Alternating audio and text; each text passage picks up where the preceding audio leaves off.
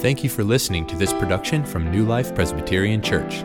If you'd like to find out more, visit newlifepca.org.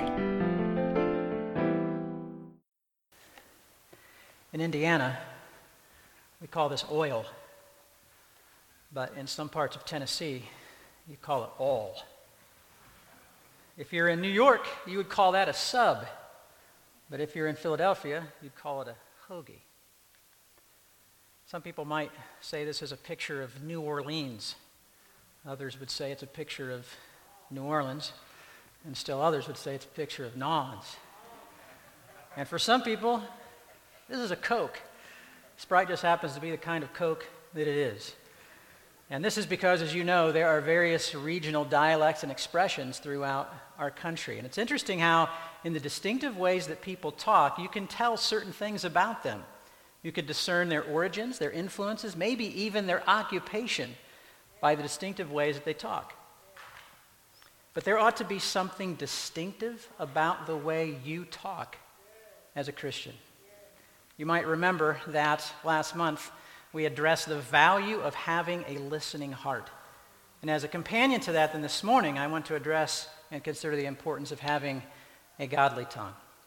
Think about this if the people sitting next to you this morning were allowed to listen in on the conversations you had this past week with the people in your family, your children, your spouse, your parents, or your siblings, or if they were allowed to listen into the conversations that you had among your friends or with people at work, would they conclude that you have a godly tongue?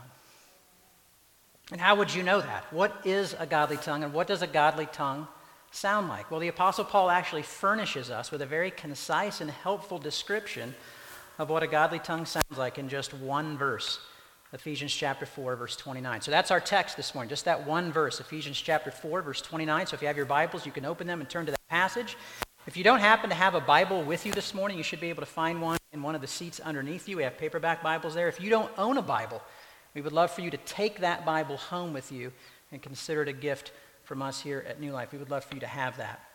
But our text is on page 569. Again, just one verse. So let's stand if you're able for the reading of God's Word. We just won't stand for very long this morning. Just Ephesians chapter 4, verse 29. This is God's Word to us. Let no corrupting talk come out of your mouths, but only such as is good for building up, as fits the occasion, that it may give grace to those who hear.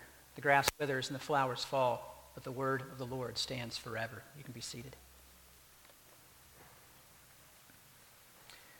There are three qualities of a godly tongue that are identified just in this one verse. And the first is this a godly tongue avoids corrupting speech. A godly tongue avoids corrupting speech. Now, before we get too far into this, let me uh, set the stage or the context in which we find this verse in, in verse 29 of chapter 4. In this letter to the Ephesians, Paul proclaims the blessings of God's saving work toward his people in the church. He reminds them of how God chose them to be holy and blameless in Christ Jesus, how he has adopted them, how he has taken their dead spiritual hearts and raised them to new life and seated them in the heavenly places with Christ Jesus, how he has saved them by grace through faith in him, and how he has brought them into a covenant community in the church to grow in spiritual maturity together by the power of the Holy Spirit. Paul also reminds them and us that being saved transforms all of our relationships. And he'll begin to talk about this at the end of chapter 5 and the beginning of chapter 6. But he also reminds us here in chapter 4, he's going to stress that being saved transforms every aspect of our daily lives by calling us in verse 22 to put off the old nature and calling us in verse 24 to put on the new nature in Christ Jesus. We're to put off the old and put on the new. And then he begins to unpack that here in chapter 4 in verse 25, where he says we are to put off falsehood, put on the truth. We are to put off sinful anger and to put on speedy conflict resolution, that we might live reconciled lives. He calls us to put off stealing and theft and put on hard work and generosity. And then he tells us to put off corrupting speech. let no corrupting talk come out of your mouths. And so a godly tongue avoids corrupting speech.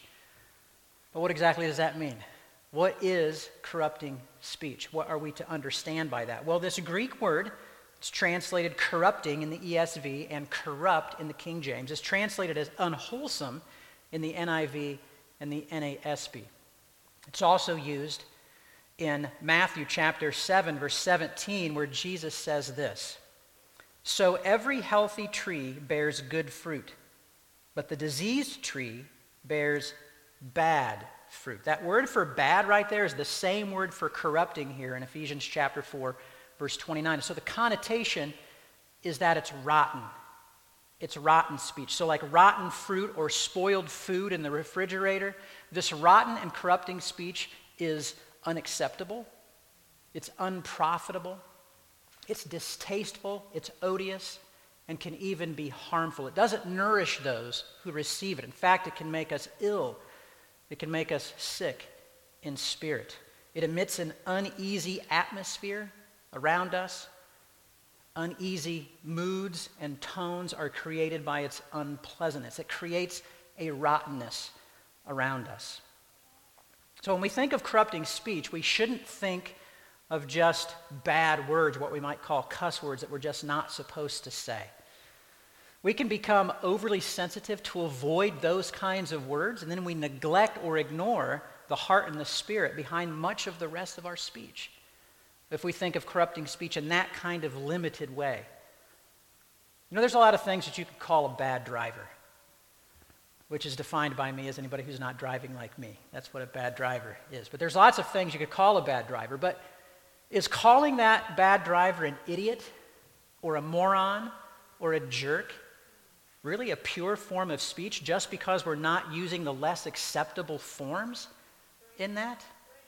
It's still malicious and disrespectful speech to use toward another person. How do you feel when somebody calls you an idiot? so, we shouldn't limit it in those kinds of ways. We should also recognize that some people really are idiots and morons and worse. And so it's worth considering whether those stronger forms of speech are actually appropriate and fitting in some context to describe the wickedness and evil that are perpetrated by people. Which is why when my kids were young and they would ask me if such and such was a bad word, I would never answer the question yes or no. I would answer that question by saying some words are strong words. And because they're strong words, we should be very cautious and guarded about the way we use certain words. For example, some of you might be nervous about what I'm going to use as an example. Let's just, let's just use this hell. Hell is not a bad word. It's a word in the English translations of our Bibles, but it is a strong word. And so we should be guarded and careful about how we use it. God is a strong word, it's a weighty word, it's a glorious word because of the one to whom we're referring when we use that word. And therefore, we should only use that word with reverence. We should never make light of that word, ever. Same with the word Jesus and Christ. That's a precious name and a precious title, and we should only use it in an honoring and loving way. Holy is another strong word, and a word that we often use far too casually. These are words that we find being used far too casually, not just in the culture, but in the church, we use these words casually. So, just to be clear, I'm not suggesting that we should start using more language that people around us might find offensive. I'm suggesting that we need to broaden our concept of what constitutes corrupting speech.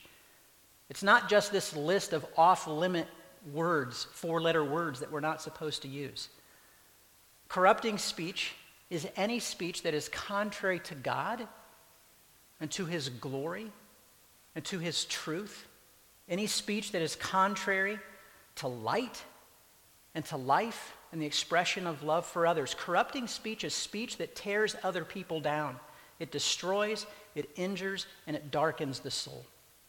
Corrupting speech includes things like this insults that insult, hurt, or degrade other people, exaggerations or unfair caricatures that cast people in a negative light or misrepresents their positions or their character.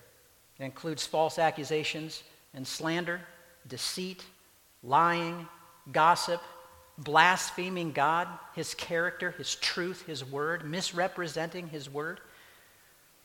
It includes things like complaining against his providence or complaining against others. As you know, that that can be very corrupting. It can spread.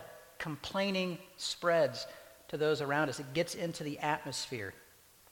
It includes things like tempting or enticing other people to do what is wrong, to fall into sin, to cause them to think erroneous and false things. And it includes any kind of selfish talk that seeks to manipulate and control others in order to get what we want. That's corrupting speech. And by the way, this description of corrupting speech does not just apply to the words that come out of our mouths.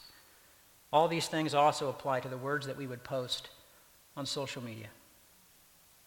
So look at that list and ask yourself if you've represented the Lord in your speech in these ways or failed to represent him in these ways.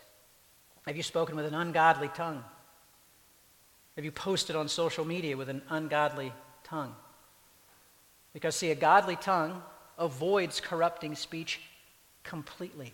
Let no corrupting talk, regardless of the setting, regardless of the situation, and regardless of how you might be feeling in the moment. It avoids corrupting speech. Of course, this might make us think, well, the better option is probably just not to say anything, given the danger that we sense in corrupting speech, and given the predisposition we feel to uttering these kinds of words. But a godly tongue is not just about refraining from certain kinds of speech. A godly tongue is also about adopting or verbalizing fitting or appropriate or good or righteous speech. Specifically, a godly tongue adopts edifying speech. This is the putting on component here. The putting off component is corrupting speech. We are to put off the corrupting speech that tears down, and we are to put on edifying speech only such as is good for building up. There's where the edifying comes from. To edify is to build up. And so we replace the corrupting talk of the old nature with edifying talk, talk that builds up of the new nature. But again, what constitutes edifying speech? What is speech that builds up? How are we to understand that? Well, we actually get a clue right here in the letter to the Ephesians, and it's actually right here in chapter 4 where Paul uses the same word for building up earlier in the chapter. In verses 11 through 13, we read this. Paul writes, And Jesus gave the apostles, the prophets, the evangelists, the shepherds, and teachers to equip the saints for the work of ministry. And what is this work of ministry? It's building up. There's the word right there. Building up the body of Christ until we all attain to the unity of the faith and of the knowledge of the Son of God to mature manhood to the measure of the stature of the fullness of Christ. So notice from these verses that this building up, this edifying speech promotes three things. It promotes unity of the faith. It brings people together in the truth, solidifies people in relationships in the truth, unifying of the faith also, it promotes the knowledge of the Son of God. The person and the work of Jesus is promoted by this talk that edifies and builds up. And then the third thing is it encourages maturation and growth in Christlikeness. That's what edifying speech does. It unifies in the faith, it promotes knowledge of the Son of God, and it builds up and directs others toward Christlikeness. These are the concerns that govern edifying speech. But notice also that we are to adopt this edifying speech as fits the occasion, or as the NIV puts it, according to the needs of others, building others up according to their needs. And so this means that in edifying speech, we are to be sensitive to the person to whom we are speaking. What do I know about this other person that ought to influence what I say and how I say it? Paul Tripp is helpful here by asking us a number of questions that are good for us to think through. And he writes these questions. When we're thinking about the person to whom we're speaking, is it a man, a woman, boy, or girl? Is it someone our own age, younger or older? Is it a longtime friend, a casual acquaintance, or a virtual stranger? Is it a family member, a distant relative, or a neighbor? Is the person a believer, a seeker, or lost? What is his or her knowledge and experience of the truths of Scripture? And how receptive is this person to my ministry? Now, notice how relational dynamics factor into what constitutes edifying speech. In our speech, we need to be sensitive to relational dynamics, and we have to recognize that in many of our relationships, we haven't established enough capital. We haven't established enough trust to say certain things yet. We haven't established a relationship that allows that person to know that our words are always coming from a position of love and care and concern. And that's okay, because we don't have to say everything that is to be said all at once. Take time to build trust. And remember the words of Proverbs chapter 27, verse 14 Whoever blesses his neighbor with a loud voice, rising early in the morning, will be counted as cursing. You get up early in the morning and try to bless somebody, they're going to take it as a curse because timing matters. That's what this wisdom from Proverbs is telling us. Timing of our words matters. And so this leads us to not only be sensitive to the person, but to be sensitive to the situation, to the timing, and to the circumstances into which we are speaking. What best fits the occasion? Is it a word of, a word of encouragement? Is it an affirmation of our love and support, a word of patience and kindness that this person needs to hear, would best be suited to hear from us? Does this person need to hear a confession of wrongdoing or sin from us? A request of forgiveness? Or does this person need to hear a word of forgiveness for a wrongdoing that he or she has committed against us? Is there a passage from God's word that applies to the situation that can be used to address this person's doubts or discouragement or fear, anxiety, shame, guilt, insecurities? Things that can address where this person is at, something to address this person's depression. Is there a sin that needs to be named and brought to light, that this person needs to be confronted with, a sin to be named anger, resentment, bitterness, envy, greed, coveting, hardness of heart, pride, self righteousness, ingratitude, are those things needing to be called to account? Is there a word of gratitude to be expressed either by you or by the person? Is a word of praise to God most fitting to the situation? Does this person need to be assured, affirmed, comforted, consoled? Or does this person need to be challenged, corrected, confronted, or rebuked? You know, the reality is, is that what is fitting often depends on the person, the situation, and the timing.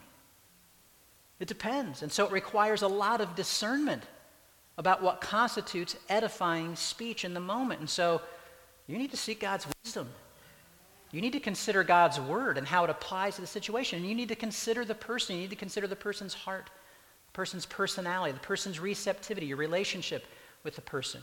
You need to consider the person's propensities, inclinations, and weaknesses. And if you don't know the person that well, well, that means you're going to have to be prepared to do a good deal of listening first before you speak. And if you remember from last month with a listening heart, that's a good practice even if you do know the person well. So this can be overwhelming. It can be overwhelming to avoid corrupting speech and overwhelming to adopt edifying speech.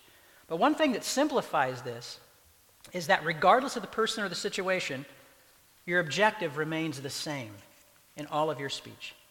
Regardless of the person or the situation, a godly tongue aims at gracious speech.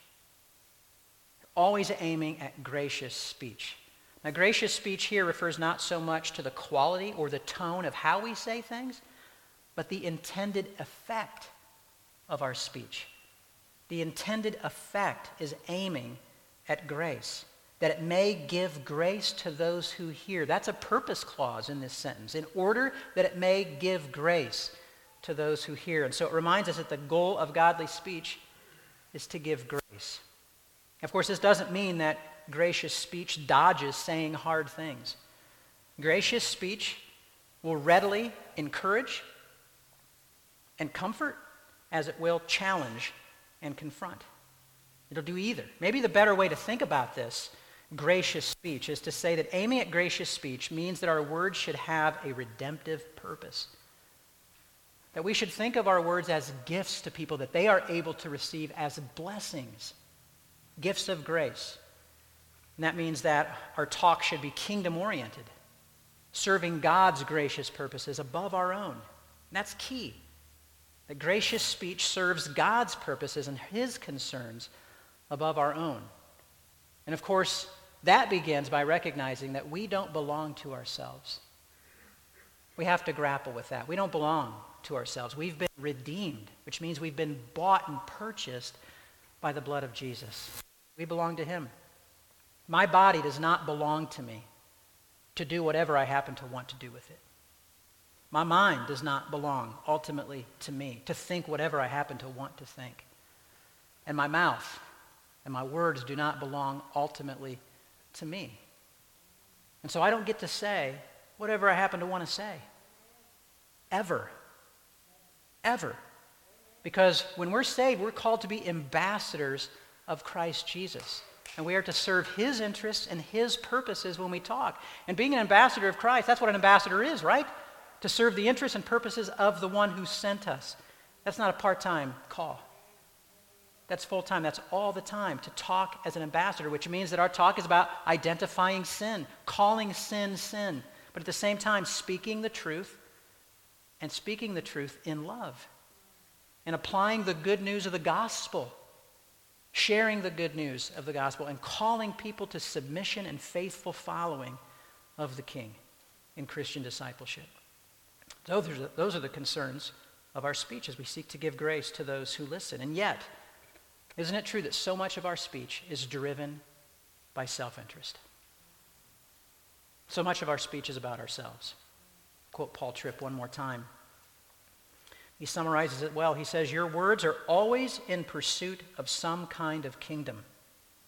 You are either speaking as a mini king, seeking to establish your will in your relationships and circumstances, or you are speaking as an ambassador, seeking to be a part of what the king is doing.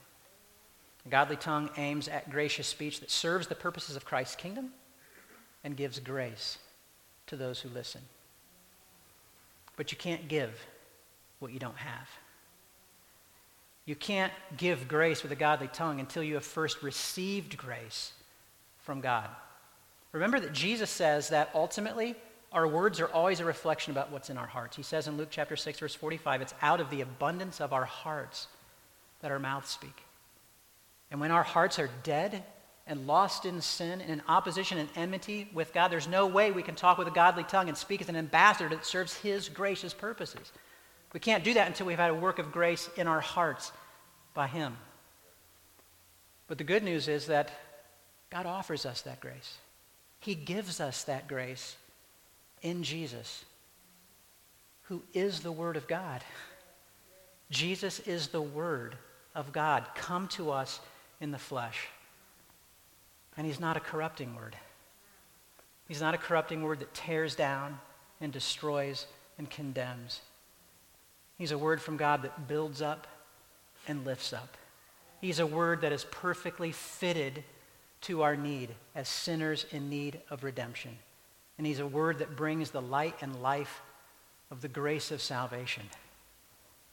He's a word that might give God's grace of salvation to those who listen.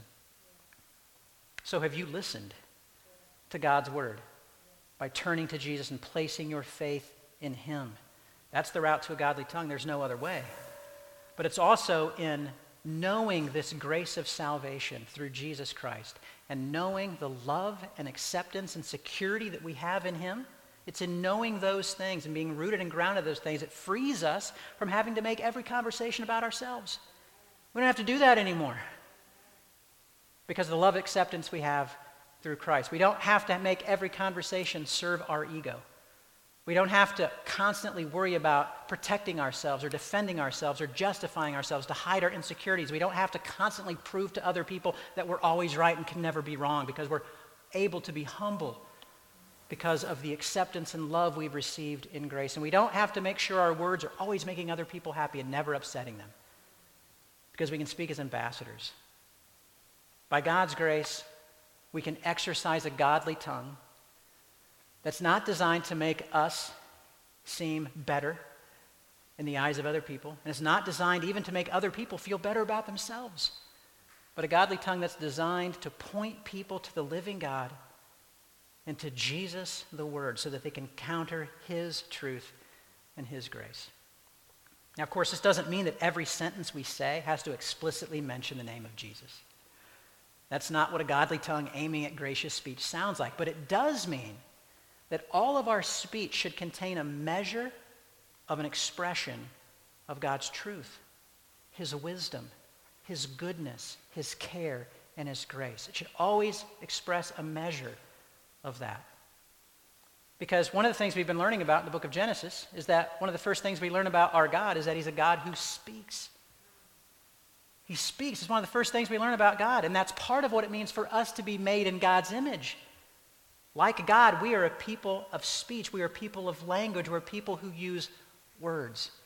Animals communicate, but only humans adopt language with words because we're made in the image of God. And because we're made in the image of God, all of our language, all of our words, all of our speech should reflect something of His character and serve His purposes. The story is told about a Major League Baseball player who was speaking to inmates in a prison. And during the course of the time that he was there, one of the inmates asked him how it was that he became to be such a good baseball player. And the player thought about it for a moment. He said, Well, I suppose it started when I was a kid. When I'd play baseball in the backyard with my dad, my dad would always tell me, Son, you keep throwing like that, you're going to end up in the major leagues.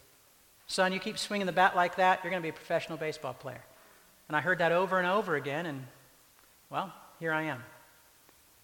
And the inmate thought for a second. He said, You know, that same thing happened to me.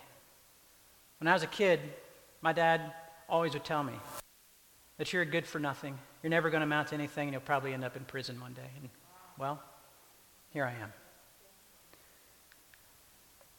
The story illustrates the truth of this proverb from Proverbs 18:21. Death and life are in the power of the tongue. An ungodly tongue is corrupting. It tears down, it destroys, it darkens, and it leads to death. But a godly tongue avoids corrupting speech. It adopts edifying speech, and it aims at gracious speech that gives life by reflecting the life and the goodness of Jesus, the Word made flesh. So you've got a decision to make. You've got a choice to make about the words you're going to use and whether they're going to flow from a godly tongue or an ungodly tongue. And so may God in his grace give each and every one of us a listening heart and a godly tongue. Let's pray. Our gracious God in heaven, we want to confess to you this morning our corrupting speech.